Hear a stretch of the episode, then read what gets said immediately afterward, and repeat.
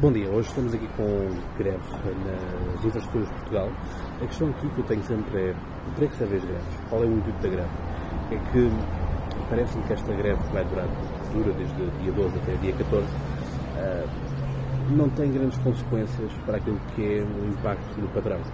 No sentido de que as pessoas estão aqui todas locais e, portanto, já pagaram o seu passo, portanto, o dinheiro já lá está, e, portanto, não estão a ser usufruídos estão a ser suprimidos os comboios. O último comboio que houve foi às 6h44 e agora só vai haver às 7h14, portanto, meia hora depois.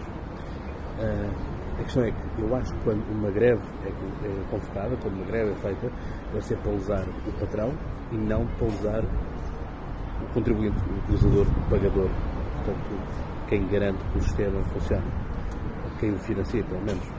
E, portanto, temos que pensar um bocadinho em Portugal como é que nós fazemos as greves e porque é que nós temos fazer as greves. Porque se é apenas para ter uma folga a meio da semana, parece muito curto de horizonte e parece muito curto a nível de impacto. Não fica esse.